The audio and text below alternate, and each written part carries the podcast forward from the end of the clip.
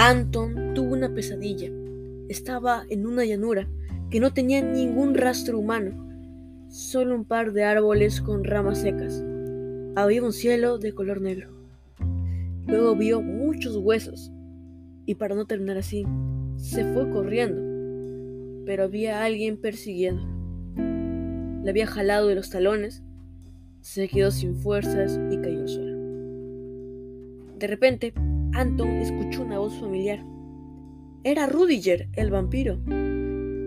Luego le dijo si le podía contar una historia y Anton aceptó. Pero su madre lo llamó a desayunar y tuvo que despertar. Entonces le preguntó a sus padres si querían en vampiros, pero lo ignoraron y se pusieron a reír. Ahora la mesa se transformó en un sitio de debate.